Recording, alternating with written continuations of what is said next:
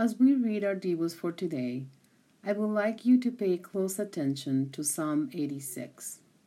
I learned that this is one of five psalms known as the Tefillah, or a prayer from the service of the heart.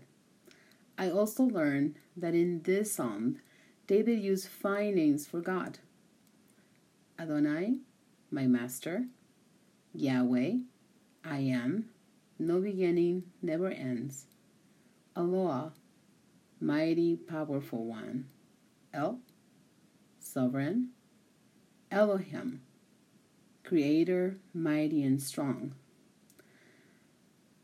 Finally, yet importantly, I also learned that this humble, thankful, full of praise prayer comes to David in a time of persecution. I know there is a lot to think about. Depending on the version you are reading from today, you may get a different perspective and meaning of David's prayer.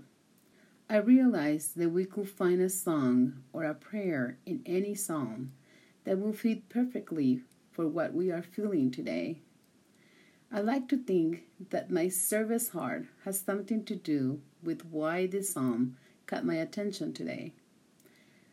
I enjoy the Good News translation because it speaks more to how I will pray this psalm. The whole psalm gives us a look at how David saw God I got a good, forgiven, full of constant love, mighty, merciful, and kind. This psalm makes my heart yearn for my Father in heaven, to allow myself to see God in all His glory and grace to me.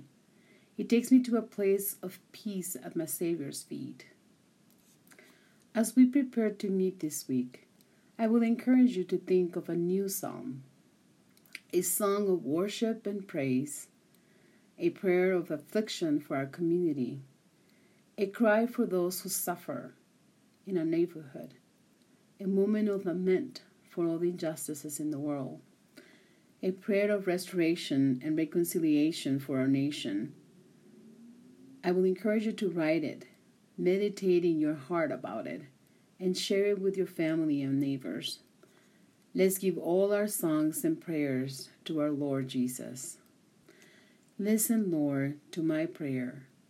Hear my cry for help. I call to you in time of trouble because you answer my prayers. There is no God like you. O Lord, not one has done what you have done. All the nations that you have created will come and bow down to you. They will praise your greatness. You are mighty and do wonderful things. You alone are God.